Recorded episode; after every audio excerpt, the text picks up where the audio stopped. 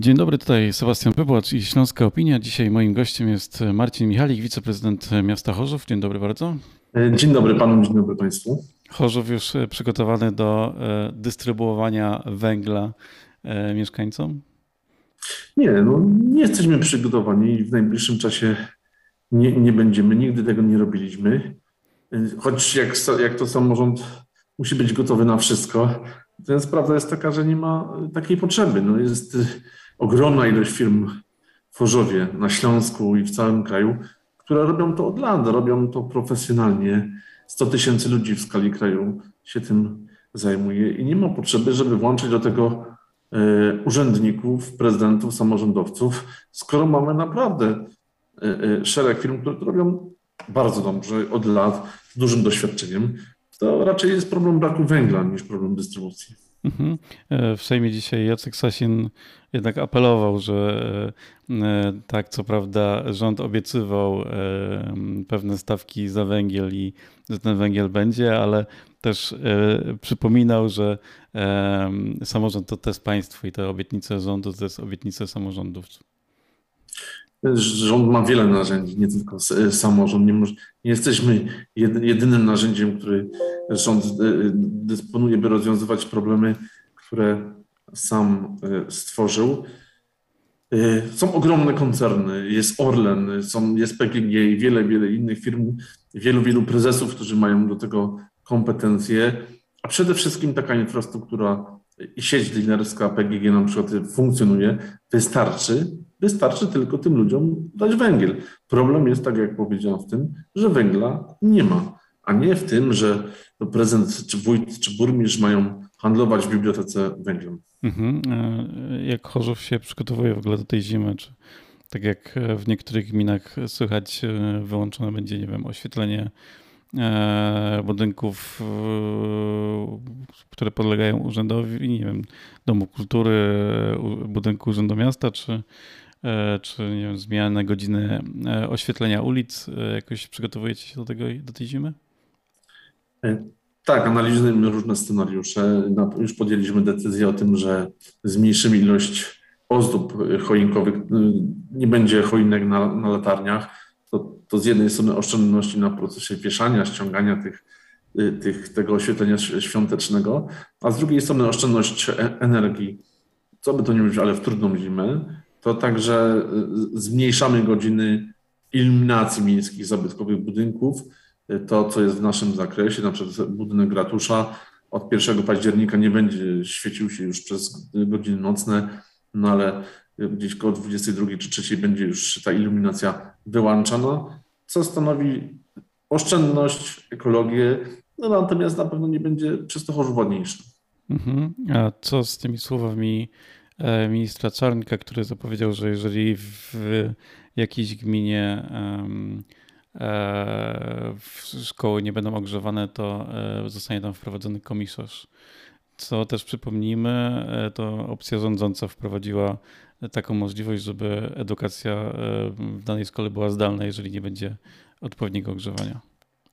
Nie, nie, nie przewidujemy tu jakichś drastycznych ruchów. No, y, y, Sami mamy dzieci w szkołach i, i przedszkolach w Chorzowie, więc nie chcemy tego, tego robić. Chcemy, by dzieci czuły się komfortowo. Jak takie małe dzieci w przedszkolach będą miały obniżoną temperaturę, to to jest doskonałe y, uzasadnienie do tego, by łapać szpin infekcje.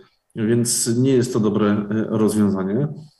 My w Chorzowie od 30 lat dbamy o efektywność energetyczną. Ocieplamy wszystkie budynki publiczne, szkoły, przedszkola, budynki administracji. 95, a może 97% budynków już w tej chwili jest ocieplonych. Zostało nam na palcach jednej ręki to, co jeszcze musimy ocieplić. Także likwidujemy w naszych placówkach y, ogrzewanie węglowe. Y, zostały nam jeszcze, zostały nam jeszcze dwie placówki, które są na, naszą własnością i które są ogrzewane e, ekogroszkiem. Teraz w tym roku podłączyliśmy cztery szkoły do sieci Tauronu Ciepło do, ciepła, tak zwanego ciepła miejskiego, a przy jednej szkole wybudowaliśmy kotłownię gazową, więc z jednej strony e, termomodernizujemy te, te szkoły i przez to nie w ogóle zużywamy energii, a z drugiej strony też likwidujemy tam, gdzie to jest możliwe, e, ogrzewanie węglowe, więc ten kryzys węgla nie dotknie bezpośrednio miejskich instytucji. Natomiast problemem może być opłacenie wysokich rachunków. Dzisiaj otwarliśmy przetarg w metropolii na, na gaz. Ceny są bardzo wysokie, kilkukrotnie. To są miliony więcej w Chorzowie, a myślę, że dziesiątki, a może i setki milionów złotych więcej w skali metropolii, już nie mówiąc o całym kraju. To jest, to jest poważny problem. Jak znaleźć pieniądze na, na, na gaz, jak znaleźć pieniądze na ciepło, a nie to, czy chcemy. Bo czy chcemy? Tak, czy chcemy. Czy planujemy? Nie, nie planujemy zmniejszać komfortu cieplnego naszym dzieciom w szkołach i przedszkolach większym wyzwaniem będzie skądś znaleźć pieniądze na to, by koszty tego używania, które w tym roku drastycznie, absolutnie drastycznie rosną, by je wygospodarować.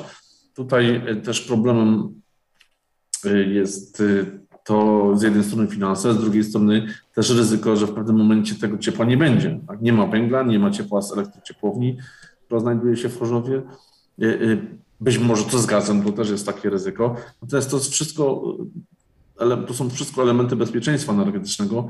No i to już jest zadanie y, dla rządu i tych ogromnych koncernów, koncernów państwowych, y, jak na przykład PGNiG czy Orlen, by, by skutecznie w tym zakresie działać. Mhm. Będziecie, czy myślicie nad jakimś wspólnym apelem? Wiem, że jest przygotowywany jakiś e, protest samorządowców, którzy planują chyba E, wyłączyć światło symbolicznie na, na jakąś krótką chwilę e, w kolejnych dniach, e, ale czy mm, jest jakiś planowany, nie wiem, w ramach metropolii apel do, mm, do premiera albo do rządu o to, żeby jakoś samorządy wspomógł w tym finansowaniu kosztów ogrzewania? Protest samorządowców się szykuje 7, 7 e, października, będzie zjazd samorządowców z całej Polski. I to jest taki krzyk e, rozpaczy w tym zakresie. O ile Chorzów próbuje sobie e, radzić, ponieważ szczęśliwie mamy przetarg rozstrzygnięty na prąd i te koszty prądu nie dotkną nas tak bardzo mocno, ponieważ mamy właśnie stałą umowę do końca przyszłego roku na prąd i te ceny prądu będą, są jeszcze w miarę rozsądne to widzimy, sygnał, mamy sygnały, czy widzimy w innych miastach, w innej części krajach, które otwierają przetargi na prąd, gdzie A, nie ma żadnej oferty, więc co będzie w ogóle ze światłem w szkołach, na drogach, w przedszkolach i tak dalej. Tam w Trójmieście, w aglomeracji trójmiejskiej nie ma w ogóle żadnej oferty. No nikt nie chce sprzedawać prądu. Więc tam są sztaby kryzysowe. To, to, to dotknie milionów ludzi w skali kraju. Z jednej strony brak prądu, albo z drugiej strony prąd po skandalicznie wysokich y, cenach. Trzeba powiedzieć, że energetyka produkuje prąd mniej więcej po tych samych kosztach. To drastycznie zwiększyły się ich zyski i to wszystko jest przerzucone na miasta, a tym samym na mieszkańców. 7 y, y, października jest protest, przyjadą ludzie nie dlatego, że nie mają co robić w swoich gminach, w swoich miastach, tylko dlatego, że dochodzimy w pewnym momencie do ściany, że nie da się zarządzać tymi miastami, gminami, powiatami w skali kraju, skoro takie działania są robione przez rząd e, e, i tak, tak funkcjonują państwowe spółki, które niemiłosiernie łupią samorząd, ale także biznes. Bo mamy wiele informacji od przedsiębiorców, zwłaszcza z branży na przykład gastronomicznej, gdzie cena energii, cena gazu jest bardzo istotnym elementem kosztów, że jeśli ktoś wcześniej, taki klub w Chorzowie podam, przykład, miał fakturę za prąd 5 tysięcy, a teraz tutaj za 30 tysięcy, to od razu podejmują ci ludzie decyzję o zamknięciu, bo nikt nie sprzeda w cudzysłowie piwa e, e, zamiast za 10 zł, za 60 zł. Nikt tego po prostu nie kupi, więc zamknięcie jest jedyną smutną, ale racjonalną decyzją ze strony tych przedsiębiorców. Więc myślę, że ta zima będzie ciężka nie tylko dla nas, dla samorządu, ale także przede wszystkim dla biznesu, ponieważ wiele naprawdę bardzo sprawnych ludzi nie, nie udźwignie tak drastycznych podwyżek cen energii. Może chociaż e, prezydent, wiceprezydent Marcin Michalik jest zadowolony z jednej decyzji Prawa i Sprawiedliwości, czyli przedłużenia kadencji samorządu. Nie wiadomo, czy się cieszyć, czy nie wiadomo, czy, czy, czy płakać.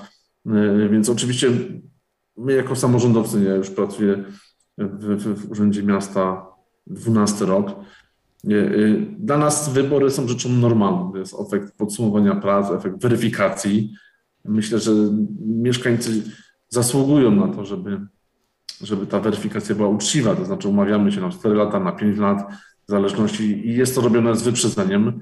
W przypadku przedłużania kadencji, to pytanie jest, czy tu chodzi o Chorzów, czy tu chodzi o te samorządy, zwłaszcza wojewódzkie, gdzie E, e, rządzi PiS, czy tu chodzi o to, żeby samorządowcy nie startowali do, do, do Sejmu, do parlamentu e, i, i żeby te wybory nie, było blisko, nie były blisko siebie, bo jest mowa o problemach organizacyjnych, okej, okay, to jest prawda, natomiast przerzuca się z sąsiedztwo wyborów parlamentarnych, czyli jesień przyszłego roku, na wiosnę przyszłego, na kolejnego roku, czyli roku 2024, gdzie są inne wybory do, do, do Europarlamentu.